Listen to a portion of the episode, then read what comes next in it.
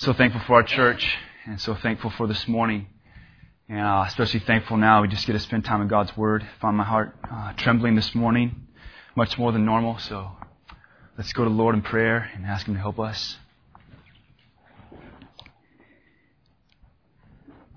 Holy God, we cry out to you. And Lord, we are desperately in need this morning for you to draw our hearts to you and to your word, to be attentive to you. Lord, we're in need of our faith to be provoked. We're in need to be greatly reminded of the purpose of faith and the power of faith, the centrality of Jesus Christ in the Christian life. So, Lord, help us this morning to worship Christ. Lord, help us this morning to be cut to the quick. Help us this morning to do one simple thing to look to Christ and to believe and to live the life that you've called us to live. I ask you, Lord, to calm my own heart and to trust in you, and even during this hour, that my own faith would increase, that I would look to you in due time, knowing that you will indeed open your hand as you open your word and unfold your word to all your people this morning. So we thank you again for what you're going to do. In your name we pray. Amen. If you'd open your Bibles to Matthew chapter 14. Matthew chapter 14, and we're going to be looking this morning at uh, Jesus Christ walking on the water. We're going to be looking at verses 22 through 33. And, and, normally I would read it, but I want to do this this morning a little differently. I just want to read a few verses and I want to just kind of give some explanation as we walk through the text. And then after that, we'll look at some, uh, some lessons of faith. So let's just begin in Matthew chapter 14, verse 22. Matthew writes, immediately he made, that is Christ, the disciples get into the boat and go ahead of him to the other side while he sent the crowds away. And after he sent the crowds away, he went up on the mountain by himself to pray. And when it was evening, he was there alone. Now we read previously just beforehand, you can read the story of how Herod had just killed John the Baptist who was Christ's cousin, who was Israel's prophet, the final prophet to pave the way for Christ. He had been beheaded by Herod, and then after that we read that Christ performs a miracle. He feeds 5,000 men, the story tells us, not including the women and children. Perhaps up to 15,000, some say maybe 25,000 people. Christ had just fed with a few loaves of bread and a few fish. And during all this time, Christ is ministering to these people and he's preaching the gospel to them. And he's urging them, telling them that, behold, the kingdom of heaven is at hand. That the Messiah has come. And yet after, the, after these men and women see this miracle of Christ, after they see his power, all they want to do is steal him away and make him an earthly king. They don't understand the power of the gospel. They don't understand the message he's preaching. They just want an earthly king. They just want to be delivered from their earthly oppressions. And so, in light of this, Christ's heart's burden, his cousin is dead, he's ministering to people, he's exhausted, and so he needs time to pray. And so he sends the crowds away, he gets his disciples in a rowboat, and he sends them out into the sea, and then he takes off and he spends some time alone with the Father in prayer. And we read in verse 23, it says, But the boat was already a long distance from the land, battered by the waves, for the wind was contrary. And Jesus has been praying. He's been pouring out his heart to the Father. But the disciples have been out in the rowboat, rowing away. They're trying to get to the other side of the Sea of Galilee. The parallel account in Mark 6 says that the boat was now in the middle of the sea. Likewise, the parallel account in John chapter 6 tells us that the disciples had rowed three to four miles out into the Sea of Galilee. Mark tells us that the disciples, they were straining at the oars. Literally, the word means that they were, they were torturing themselves with all their might, with all their power, rowing away, trying to get to the other side. Verse 25. And in the fourth watch of the night, he came to them, walking on the sea. Now, the fourth watch of the night could be anywhere from 3 a.m. to 6 a.m. in the morning. Uh, verse 23 told us that Jesus started praying, quote, in the evening, which is around 6 p.m. So what this means is that Jesus has been praying at least for the last nine hours. He's been pouring out his heart to the Father, been praying, which is typical of Christ. If you read through the Gospels, you can study the, the, the prayer life of Christ. And you will see often that Christ eludes himself, takes himself away to spend extended hours, sometimes whole nights, in prayer to God. But during this time, as Christ is praying for nine hours, the disciples have been rowing for nine hours. We see that here one man has been wrestling with God in prayer, and that 12 other men have been wrestling with God in His creation. And so these men, these disciples, they're rowing with all their might, they're getting nowhere, and they're exhausted. Now let's be mindful of a couple things here, alright? First of all, the disciples are not in a Mastercraft 24 foot jet boat. They're not out wakeboarding, alright? They're not having a good time. They're struggling away. They're straining every muscle. You can imagine their, their arms are just burning with, with pain. Their hands are probably blistering up. The wind and the, and the waves are crashing upon them. Not to mention, it's probably pouring down rain. And these men are exposed in just a, a brutal time of the elements. We can only imagine what they were perhaps saying. Nine hours of rowing away, getting nowhere. Probably wondering, what in the world were we thinking? What were we doing listening to Jesus? This man who's been, you know, raised on the farm, who's a carpenter, he now tells us to get in the boat. We're fishermen. We know that we shouldn't get in the boat when there's a storm coming. What are we doing out here? And verse 26 says that when the disciples saw Jesus walking on the water, walking on the sea, they were terrified and said, It is a ghost. And they cried out in fear. Literally, they were, they were terrified. Their hearts and minds were stirred up into a panic when they saw this man walking on the water. Let me remind you again, this is a, this is a true story. All right? This factually, this literally happened. The disciples literally saw this man walking on the water, and they literally cried out, It is a ghost. All right? Now, to be fair to the disciples, all of you and I remember being at home alone right? Or all of us remember being in our bedroom at home with all the lights off, right? And all of a sudden, you hear some strange noises, and you begin to convince yourself that the boogeyman is in the corner, that, you know, there's a murderer under your bed, and he's just waiting for your parents to go downstairs and watch TV so he can jump out of the bed and he can smother you with a pillow or whatever, alright? So you, you hear the creaks, the wind's blowing, your bed's creaking, which means the boogeyman's under it. The house is creaking. You start seeing things with your eyes. Right? And you begin to, to fear and tremble, okay? That stuff still happens to me. But I, I have Amy to protect me, so everything's okay. Alright? And they start crying out in fear. They start, literally, they're shrieking in terror as they see this ghost. Literally, the Greek says that they saw a, a phantom, a phantasma a phantom, a ghoul, a spirit from the underworld. Verse 27 says in the response that, but immediately Jesus spoke to them saying, Take courage, it is I. Do not be afraid. At the same time the disciples saw their Lord, their Lord saw them. And as soon as our Lord saw the terror on their faces and heard the shrieks of their cries, he attempts to calm them by saying, Take courage. Take courage, it is I. And we see here this morning the only two words the disciples needed to hear in order to not be afraid. It's me. He does not tell them to find strength from within, but to find strength from Him. He tells them literally in the Greek, he says, ego eimi. He says, I am. The I am is here. Reminiscent of what Yahweh said to Moses in the burning bush. The sovereign God, the eternally existing one is here. Something greater than a mere phantom is here. And there's a sense where their terror and shrieking was somewhat of appropriateness. This is the Christ. This is God incarnate. God in the flesh, walking on the water, walking directly towards them in His infinite and absolute holiness. They're trembling for the wrong reasons. They're trembling not because it's God walking towards them. They're trembling because they think they see a ghost. But Christ says, Take courage. It is I. Do not be afraid. Verse 28, Peter says to him, Lord, if it is you, command me to come to you on the water. Command me to come to you on the water.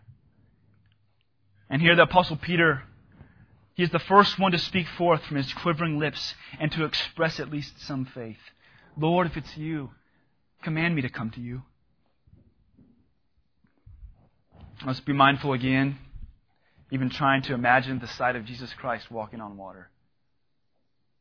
All right, you guys maybe saw Eugene Zhang a few few months ago. This some goofy guy, some some scientist saying, "Oh, there was the lake was frozen and there was floating chunks of ice and Jesus was stepping on these chunks of ice and it wasn't really a miracle." Well, this guy forgets that there's, you know, who knows how many mile an hour winds blowing. Who knows how massive these waves are, are walking and, and, and rising up. And here's Jesus Christ walking on, on, on crashing waves, walking on in the midst of blowing winds. And he's walking towards the disciples. And Peter says, Lord, if it's you, let me come to you. And Christ says in verse 28, Come. Come. And Peter got out of the boat and he walked on the water and he came to Jesus. Peter is the one who has at least an inkling of faith. Why? Because he believed the words of Christ. And though he will soon lose sight of him, he does trust in him and does what is impossible. He walks in the water. Peter doesn't merely want Christ to come to them, to get into the boat with them. He wants to see for himself the power of Christ. It is one thing for Christ to be God. It is one thing for Christ to be all powerful and to be perfect in and of himself. But it is quite another thing for Christ to make one who is a doubter and a sinner to do what is impossible. And Peter wants to experience that for himself. Peter knows that if Christ can make him walk on the water, that Christ can make him do anything. So Peter wants to do the impossible, not just to come to Jesus, but to come to Jesus in a supernatural way. Now perhaps Peter was the first to open his mouth because he wanted to be the first sinner to walk on the water. Perhaps he wanted to, to one up his brothers. Perhaps he thinks that it is coming to Jesus by walking on water that is so tremendous. But what is really supernatural here is that Peter is walking towards God. That is what is supernatural. In verse 29 reads, But seeing the wind, he became frightened. And beginning to sink, he cried out, Lord, save me! Fallen humanity mixed with faith. We cannot doubt that Peter had faith for two reasons. First is because Peter was walking on water. This was faith in action. He trusted in Christ. He stepped out to do the impossible, though his, his faith was quickly shaken. And this Peter's, Peter's thinking here is, I see it to be somewhat ironic. That he is walking towards God. He is walking towards God on water. And by all means, he should have been walking on water, going quickly the other direction. Fleeing from the presence of God. Fleeing from the presence of the Holy One. And yet instead, he's walking on water. He's walking towards Christ. He's walking towards God. And what does he do? He looks at some waves and he gets afraid. Again, his fear is for the wrong reasons. And I know that these are not wimpy breakers. The threat of death is looming. But if Peter's eyes would have been truly open to see who he was walking towards, he would have gladly sunk in the sea. He would have gladly cried out for the waves to crash over him and pull him down into oblivion to seek safety from the presence of the living God. But instead of fearing God, he fears the wind. He fears the waves. But Peter had faith for two reasons. First, because he walked on water. But second of all, because Christ tells him in verse 31 Immediately Christ stretched out his hand and took hold of him and said to him, You have little faith, why did you doubt? We know that Peter had faith because Christ tells Peter he had faith. Jesus tells him, You have little faith. He doesn't say you have no faith or that you are entirely lacking in faith. He says you have faith, but it is very small. Jesus does not commend him for this kind of faith he has, but still he acknowledges that there is some faith. Verse 32 When he got into the boat, the wind stopped. And those who were in the boat worshipped him, saying, You are certainly God's Son. the reality of everything that had just happened, the reality of what they had just finally seen Christ do, unfolded to them what kind of man this really was. Which brings us to uh, the title of this sermon this morning. I titled this sermon Christ, the purpose and power of faith. Christ, the purpose and the power of faith. This story is living and it is demanding and it is binding and it elicits a hearty response from you and I this morning. A response that goes beyond the nodding of the head, the clapping of hands, or the shouting of an amen, or the closing of prayer. But it elicits response from you and I. It evokes our faith this morning. And so for the rest of our time, I want to do this. I want to give you seven reasons why, seven reasons how Jesus Christ is and must be the purpose of our faith and the power of our faith. Seven reasons why Christ is the purpose and the power of faith. Number one, because faith beholds Christ for who he is. Faith beholds Christ for, for who he is. In Matthew 8:23, we see a very similar setting where the disciples and Jesus are in a boat in a storm. Christ is exhausted from, from ministering, from serving, and he's sleeping in the bow of the boat. He is so fast asleep that though this crashing storm is threatening to take the disciples under, he does not wake up. And these burly fishermen are so concerned that, that death awaits them to go. And they shake up Christ and wake him and say, Christ, we're perishing. And he gets up and he rebukes the wind and the waves and calms the sea. And the disciples respond in, in Matthew 8:27 and say, "What kind of man is this? What kind of man is this?" That is the key question. What kind of man is this? What is the nature of this man? What category does this kind of man fit under?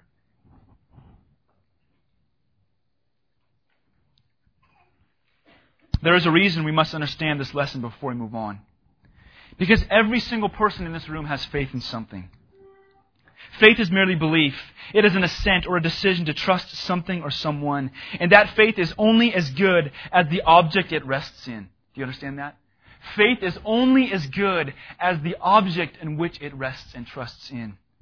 Verse 25 tells us that he is the kind of man that walks on water. That he is the kind of man who reckons himself to be the I am.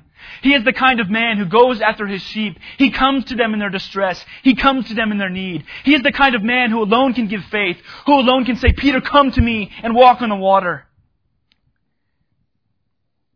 It is Christ who Peter begins to move towards. It is Christ who enables Peter to walk by faith, to walk on water. It is Christ to whom Peter cries out when he is sinking, Lord, save me. It is Christ who does not merely speak words to Peter, Peter float, but Christ extends his own arm, his own hand to rescue his friend from drowning. And when Christ and Peter got back into the boat, the disciples did not begin congratulating Peter. They did not begin saying, Peter, do you know what you just did? Do you know that you walked on water? You're the first sinner to ever walk on water. No. The disciples worshiped Christ. And they said, You are certainly God's Son. You are certainly God's Son. That is the kind of man you are. You are the Son of God. And that is the point of faith. That is the purpose of faith. To behold the deity of Christ, to behold the power of Christ, and to worship Christ for who he is. The point of this narrative this morning is not faith. The point of this narrative is that Jesus is the Son of God. The point of this narrative is not faith. It is that is about the object of faith. Faith is not concerned merely with what we accomplish, but why we accomplish it.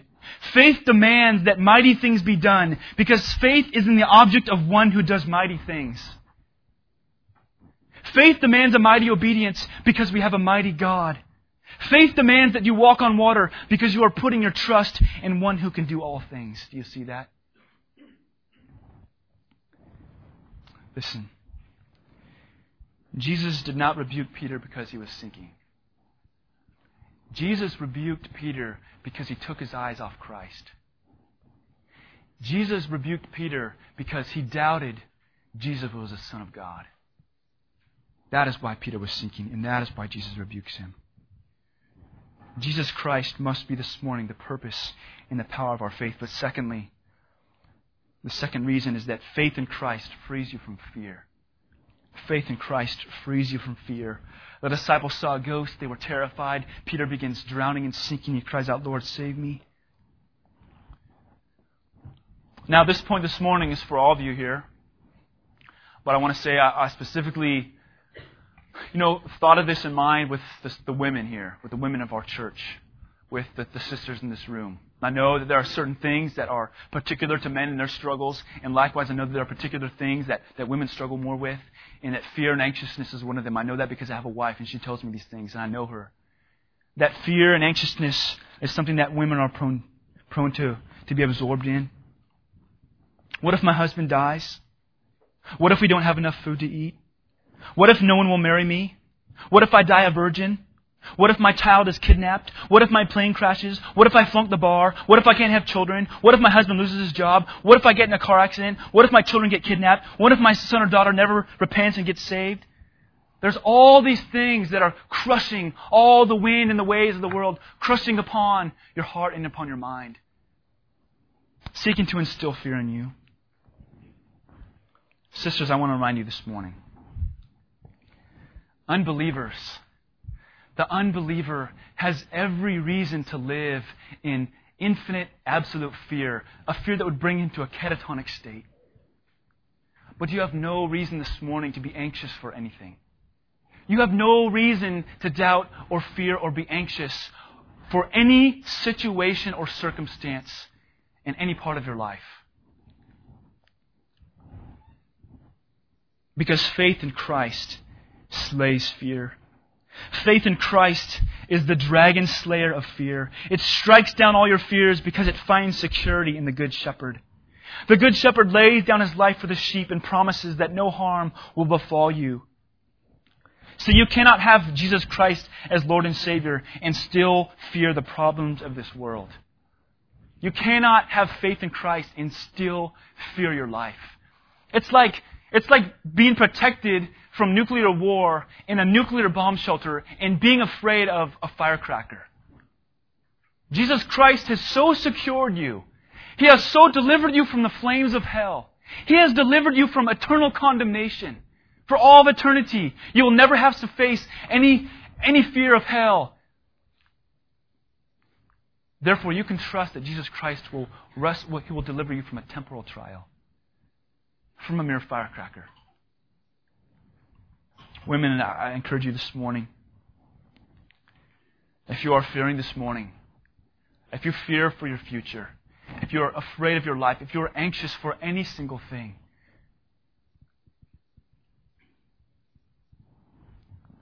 the antidote is not anything else but to turn to Christ. Fear is fixed by focusing on Christ. Hebrews 13:5 I will never leave you. I will never forsake you.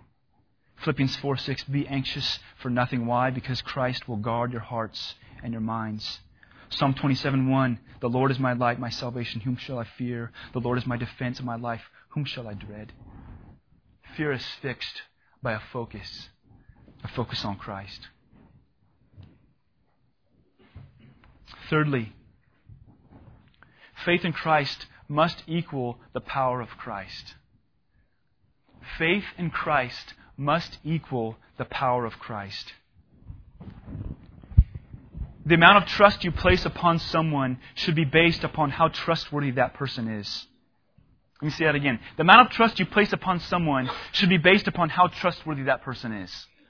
All right, you guys can understand this simply. All right, let's say uh, I'm hiking with my family and we fall into a, a deep crevasse, and uh, you know, just happens to be a hundred foot rope hanging out there. I don't know why, but and Lydia's with us, and I put Lydia on my shoulders. All right, I put Lydia on my shoulders, and I begin to uh, climb up this rope. Now Lydia knows that she has her arms around Daddy, and she's probably afraid. We start climbing. We're about halfway up. She's looking down. She sees 50 feet below of sheer ice and rocks, and she is somewhat trembling. But she knows, you know, that you know, daddy likes to climb and he can probably handle this ascent, so he's climbing away. You know, he's pumping away, and by the grace of God, he gets to the top. And Lydia says, Yeah, I was scared, but I knew I could trust Daddy, right? But now I have to go back down, and now I have to get Amy, right? My wife's nine months pregnant, right? A week and a half, we're gonna have another child. She puts her arms around me, and I start, I start pulling up. Now my wife, she starts fearing. And she starts thinking to herself, Amy, this is not a good idea. I should not be trusting my husband in this way. And you know what? Her doubt, her lack of faith, it would be right. Because her faith, her faith should only match the object in which she is trusting. There is no way I can climb a hundred foot rope with my nine month pregnant wife. We're going to get 10 feet and we're going to crash and we're going to burn. Faith must match the object that is trusting in. It must equal its power. Therefore, faith in Christ must equal the power of Christ. And so we see here again why Peter sunk.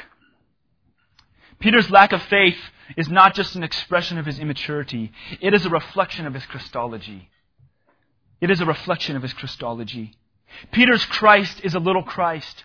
Peter is saying before Christ himself, I don't believe that you are all trustworthy, and that was the real problem. Let me be blunt here. Peter sunk because his Christology stunk. Alright? That rhymes. If you are sinking this morning, okay, you have one issue. If you're sinking this morning, you have one issue. Your Christ, the Christ you have, the Christ you worship, he is an idol. He is not the Christ of the Bible. He is a miniaturized Jesus. He is a Shetland pony Jesus. He is a Jesus who is only as big as your faith, rather than having a faith that is as big as Jesus. Now, I understand this morning that there are pools of doubt in every single one of your hearts, mine included. There are pools of doubt, there are waves, there are wind. We are a multitude of saints this morning, all of us, who are in some ways we are sinking. We are all in the sea of waves and of turmoil, and yet in the middle of all this is Jesus Christ, walking upon the water.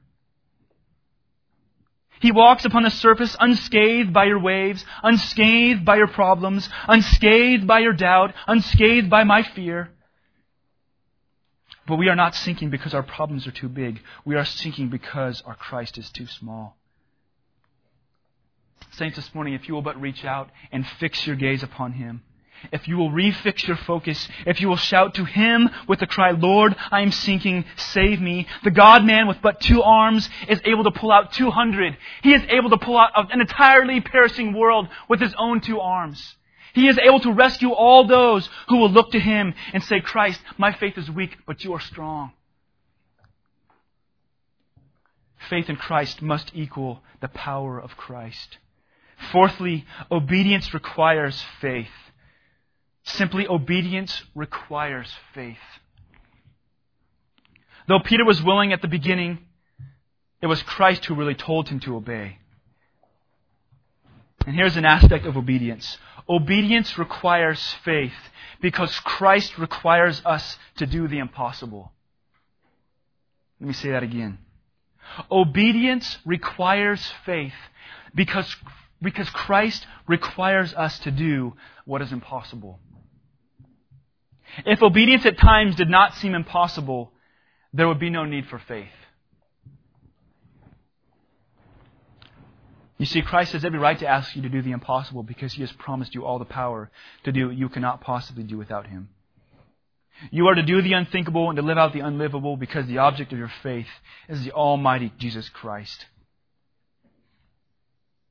Walking on water is impossible outside of Him, but with eyes fixed upon Christ, his divine enablement will allow you and must cause you to live by faith. Faith in Christ cannot be dead. If you profess faith in Christ and have no obedience, if you profess faith in Christ but have no power, if you are still living as a man enslaved to sin, it is because you worship a dead Christ. You worship a Christ made in your own image.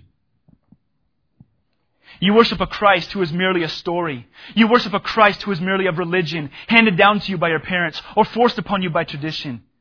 If you keep believing in that Christ, you will believe yourself straight down in the pit of hell, where you will believe that with all the other demons who believe and tremble. Because saving faith in Christ does exactly that. It saves. Saving faith in Christ empowers. It causes humdrum people with ho-hum lives to trade in all the goods of the world for a life of faith and obedience which results in eternal joy in Jesus Christ. That is what saving faith does. Now, let me say this as an addendum. I'm not saying that you will not struggle, right?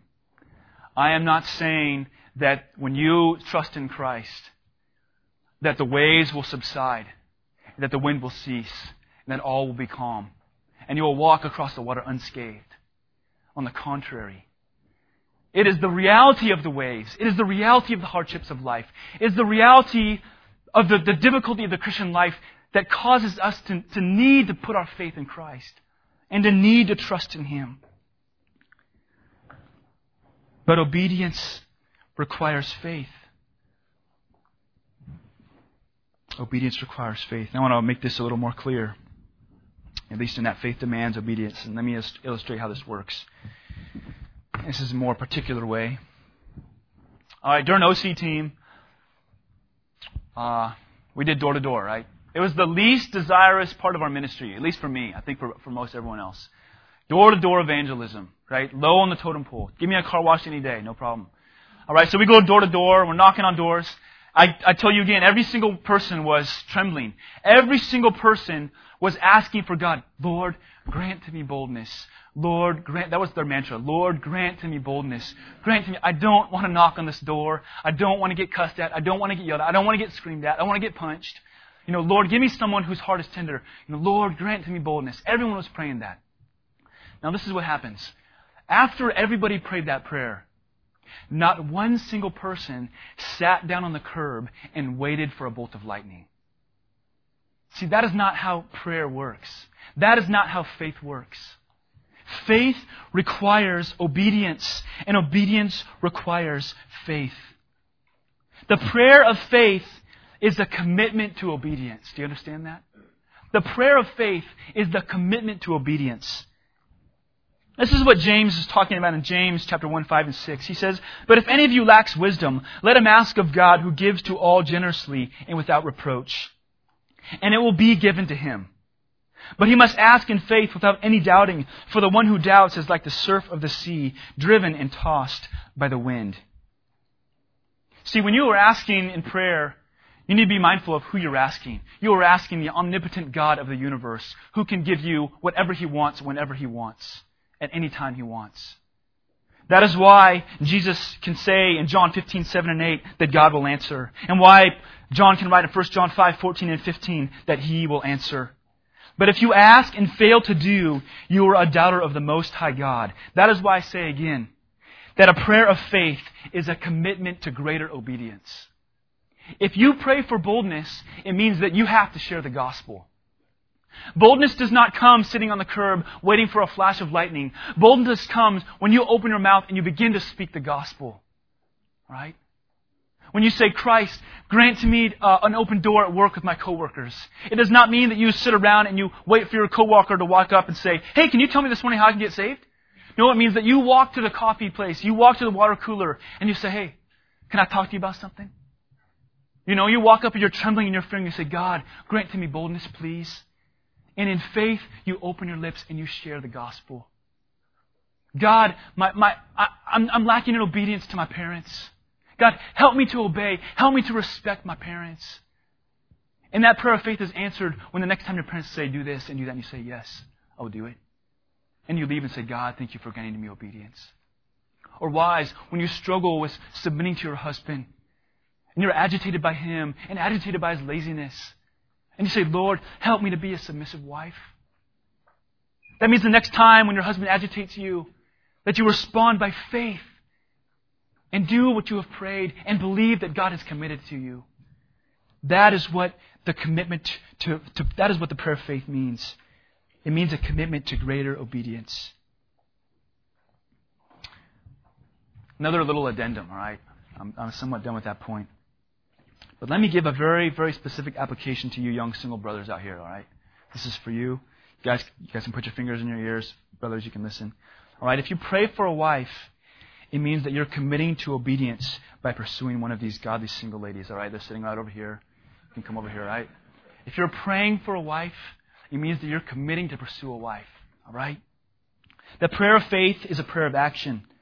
So here's my exhortation. Stop praying for a wife and then waiting for one to appear in your mailbox, all right? Let's move on. All right. Fifthly, faith must rest fully in Christ. Faith must rest fully in Christ. This is somewhat similar to some previous ones. But faith must rest fully in Christ. The depth of Peter's faith could not only be manifested, or could only be manifested and tested by stepping out of the boat, right? So Peter's faith, it couldn't be manifested by sitting in the boat. It had to be manifested by his action. It had to be manifested, we talked about the last point, had to be manifested by his obedience. In fact, one does not know what kind of faith he has until what? Until it's tested. Tests and trials are necessary. Peter's faith was tested and it was found lacking, and it was in this test that Peter began to sink. It is well known that, that lifeguards, when they see a drowning person, they will swim out to him. And they will come upon this, this poor young soul that is drowning away in the middle of the ocean. He is flapping, he is flailing, he is, he is screaming here and there until the water fills his lungs until he can scream no more. And he is, he is flapping and flailing. And the danger is that if the lifeguard moves in too quickly, that man will flap and flail and he will take them both down. And so the lifeguard, what he does is he waits until that man realizes that there is absolutely nothing that he can do to save his life. The lifeguard will wait until that man is about to take his last breath, until he has no more strength to flail, he has no more strength to try to swim, and he begins to go under. And it is that time when the lifeguard moves in and he lays hold of that person and he takes him to the shore. And that is how Christ works at times. As you are in your struggles and you are in your trials and you are trying to swim in your own strength, and you are drowning and your lungs are filled with salt water, and you are looking to this person to help you, or you are looking to that person to help you, or you are looking to food, or you are looking to money, or you are looking to entertainment, you are looking to all the things that surround your life, and you are looking for that thing to save you, but it will not save you. And you are going down. And it is until you have taken your last gulp, it is when your head is, is about to finally go under, that Christ then reaches out and says, You, a little faith. Why did you turn your gaze away from me? Fix your eyes upon me.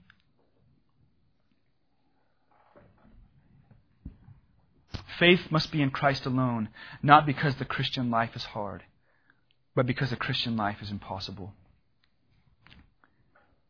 See, there is no one else that can save you from your sin. If you're an unbeliever, there is no one else that can save you from your sin this morning. If you are a Christian, there is no one else who can bring you to sanctification. There is no one else who can complete the work which was started by Christ. It is impossible to have that which was begun by faith and all in the all-sufficient supremacy of Christ to ever be aided by any human strength or might. Saving faith begins as saving faith and ends as saving faith. It is not initiated by Christ and then helped along by you or by me. Christ does it all. He enables it all. He provides all the strength necessary to walk on water and do what is absolutely impossible. And I'll tell you again that my own gaze has often moved away from Christ that my own, my own focus is often moved away. Seminary, Orange County team, nine month pregnant wife, another child on the way, food, finances, preaching, CCF, check missions. They began to cause fear in my heart, and I have fallen in many ways myself. And I need to fix my own gaze back upon Christ who rescued my soul. Looking at Christ and keeping your focus on Him does not mean the waves go away. It does not mean the tempest and the storm will cease. On the contrary, looking at Christ means that you will be able to walk even in the midst of the wind and even in the midst of the storm. If you will keep Christ as the purpose and power of your faith, you will stand up in your boat if you will keep Christ as the purpose and the power of your faith, the winds will continue to come, the waves will continue to crash. In fact, the waves will begin to, to fill up your boat. But you will stand in your boat and you will look at Christ. And the water will begin to fill it up so much that your boat will begin to sink. But you will continue to look upon Christ. And become so full of water will your boat be that it will begin to go under the water. and it will leave you. But if you keep your faith fixed upon Christ, you will look down and see that though the boat is gone, though everything under you has gone, you are walking on water. If you will keep your faith, you will keep your gaze fixed upon Christ. You will do what cannot possibly be done apart from Him. Sixthly, true faith in Christ grows. When Peter and the rest of the disciples finally saw who this man was, they worshiped him. They worshiped him. When their faith increased and their vision of who Christ was came about, they worshiped him. Now, I know there are some of you here this morning who are struggling with the same sins, that your life has moved a little forward in regards to godliness. You are aware of your sins. You are broken by it. You weep over it. You weep as if Esau, seeking for repentance, but you cannot find it. But I want to tell you this morning why you have not changed and why you have not found it. It is because you have not looked to Christ. It is because you look in the wrong place. It is because you look inward or outward instead of upward. Can you imagine if Christ would have allowed Peter to continue walking on water even though he took his eyes off of him? Can you imagine what would have happened or what would happen if God allowed you and I to defeat our sin without enlarging our view of Christ? Can you imagine if God allowed us to grow in godliness and in holiness and in sanctification without growing in our love and our relationship with Christ? It would defeat the whole purpose of faith. We would swell up with pride. We would explode with pride because we would say, look, what, look at me. Rather than saying, look at what Christ has done. Church, you will not personally change until your doctrine of Christ changes. Perhaps you are at present evangelicals in profession but perhaps you are a Jehovah's Witness at heart. You confess that Jesus Christ is God, but live as if he were only a God. Stop exegeting Christ through your flesh. Stop allowing your flesh to define for you who Jesus is. Believe with your heart and your mind and your soul what the Bible says that Jesus is and what the Bible says that Jesus is able to do. That is everything. He is all you need. He is enough for 10 billion million people. He is enough for you. He is able to accomplish everything that He has begun in you. True faith in Christ will grow when it is fixed solely upon Him. Your sins will be conquered. Your lusts will be destroyed when your focus is upon Christ. Seventhly, and lastly, true faith's purpose is worship. True faith's purpose is worship. When they saw who Christ was, they worshiped Him. When they saw who Christ was, they worshiped him. When they saw the Lord Jesus for who he was, their sails were filled with the wind of the Spirit and they worshiped Christ. Now, this morning, there are some of you, and this morning, where your worship for the Lord is in the doldrums, right? A doldrum is a term early sailors used for a certain sailing condition where there was nothing for days on end. It was when a, it was when a ship found itself in the midst of the ocean and there was no wind and there was no waves, there was no movement. And the doldrums is specifically in a, in a climate where it's hot and where it's muggy, and the ship cannot move. And the men they just sit there for days, sometimes weeks, sometimes months. There are stories where ships have been caught in the doldrums for so long that the entire crew perished. And so it is with some of our faith this morning. That our worship of Christ, our faith in Christ, is in the doldrums. Your faith is dying from exposure to the heat. Your soul is withering up as it is surrounded by millions of gallons of undrinkable salt water. The wind of change will be found in only one source. Fresh water will come from only one rock. New wind will only be blown in by the mouth of the one who saved you in order that you might be the blazing glory of Christ. That you might look to Him. Or that you would see this morning that you are sinking and that you would look up to one place again. That you would look to Christ.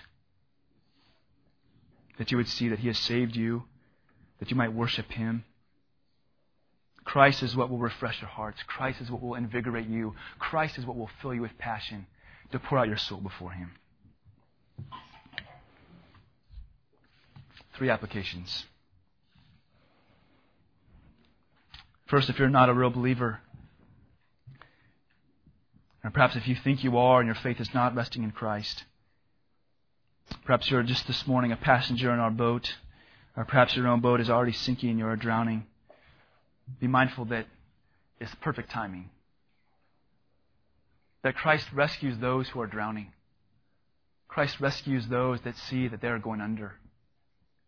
If you will this morning but look to Christ, if you will extend and cry out to Him, Lord, save me, I am perishing, He will not flinch. He will not wait for a second. He will, like a flash of lightning, extend His arm to you and rescue you. If you are a believer this morning, simply do this. Simply refresh your relationship with Christ. Refresh your relationship with Christ. You see, every relationship you have in the world will come to an end. Someday you will no longer be a son.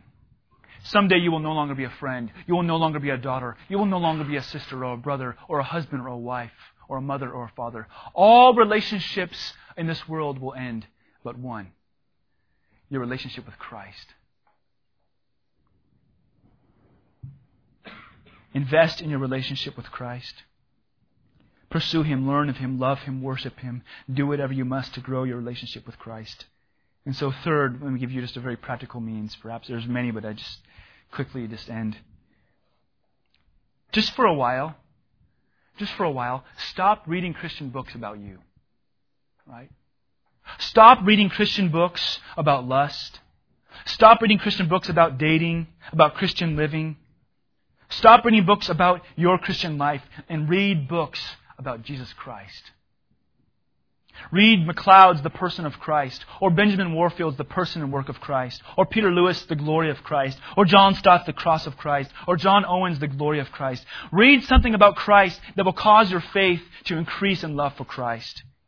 Reread the Gospels over and over again. Read the Gospel of Matthew and Luke and Mark and John and read them all again. So often we need to remind ourselves that Christ did not die just to save us from hell or to save us from sin, but rather he died in order to draw us to him, that we might be his and he might be ours. Now, all those books on Christian living are good, but they all have one end to know and love Christ. So be encouraged this morning. Saints, be reminded this morning that Jesus Christ, He is the purpose of faith. That Jesus Christ, He is the power of your faith. And that if you will look to Him, you will be reminded of those things this morning and your faith will increase. Father, we thank you so much for your faithfulness. We thank you so much for your goodness and for your loving kindness. Lord, this morning we confess that we often worship a miniature Christ. We worship a Christ made in our own image, a Christ who is not our powerful Lord. And our lives prove it our sinkings and our strugglings and our failures. They prove that we are not trusting in you. That is why in heaven there will be no more sin because our faith will be sight. It will be perfected. But in this life, Lord, we need the constant reminder to fix our gaze upon you, the author and perfecter of what you have begun. So, Lord, I cry out to you, encourage us this morning. You would encourage the faint hearted, that you would help the weak, that you might even admonish the unruly through your word and that all men and women, all brothers and sisters would leave this morning with new faith focused upon the freshness of Christ. We thank you again for your goodness. In your name we pray. Amen.